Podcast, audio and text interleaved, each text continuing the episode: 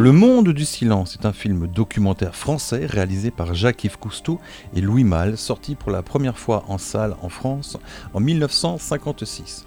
Sa participation la même année au Festival de Cannes lui permettra de remporter la Palme d'Or. En 1957, aux États-Unis, c'est l'Oscar du meilleur film documentaire qui lui sera desservi. Le monde du silence est donc celui de la mer, qui plus est celui des sous-marins.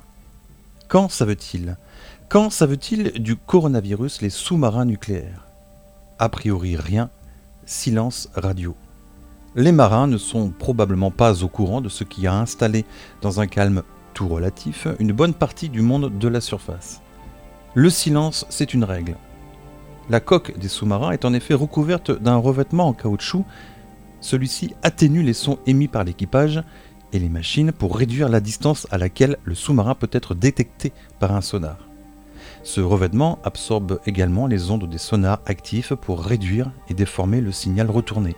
Afin d'améliorer la discrétion acoustique du sous-marin, l'hydrodynamisme et le dessin des hélices sont également optimisés car le bruit généré par les pales des hélices peut permettre de détecter et d'identifier le sous-marin. Les sous-marins sont donc en mode dit furtif. Au fond des océans, top secret. Pour être furtif, le sous-marin doit donc être le plus silencieux possible. Le sous-marin, certes, et ses occupants psychologiquement au calme. Et de cette terre, victime d'un virus, ils ignorent probablement tout. C'est une règle à bord des sous-marins nucléaires, confirme le contre-amiral Dominique Salès. Originaire de Brest, le contre-amiral, ancien commandant sous-marinier, témoigne dans le télégramme. Je cite. Les individus impliqués dans une mission de dissuasion doivent être en tout temps disponibles. Rien ne doit venir perturber leur mission, rien n'est plus destructeur qu'une mauvaise nouvelle pour un individu qui est en responsabilité. Fin de citation.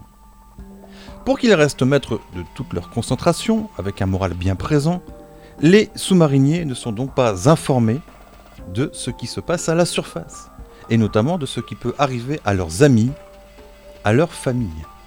Les équipages actuellement en mission et avant la propagation du virus, a priori, sont tenus au secret de la crise sanitaire actuelle, et donc plus que jamais dans le monde du silence.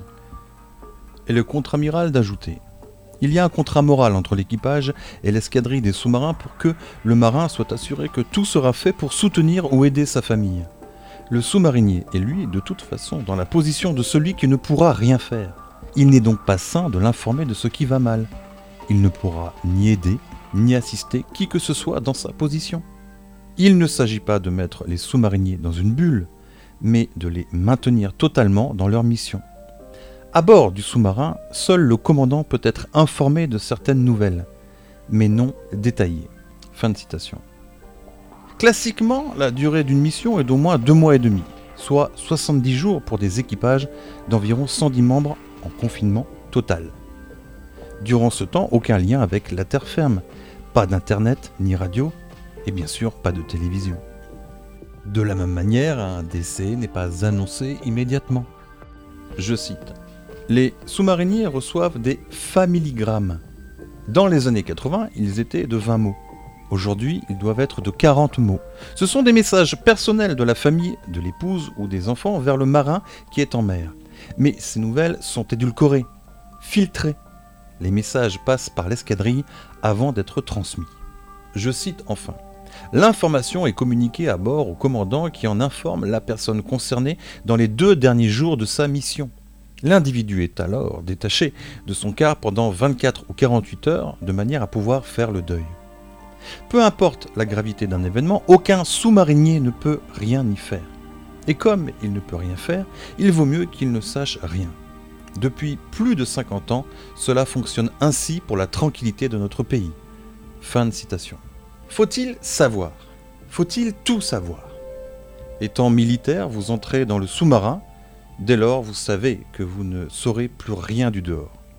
À la fin de leur mission, quelle sera leur réaction quand cet air libre, ou un peu moins, leur sera à nouveau proposé Que penseront-ils, ces marins, du monde que nous sommes devenus ou bien de celui qui est peut-être euh, resté finalement à quelque chose près le même.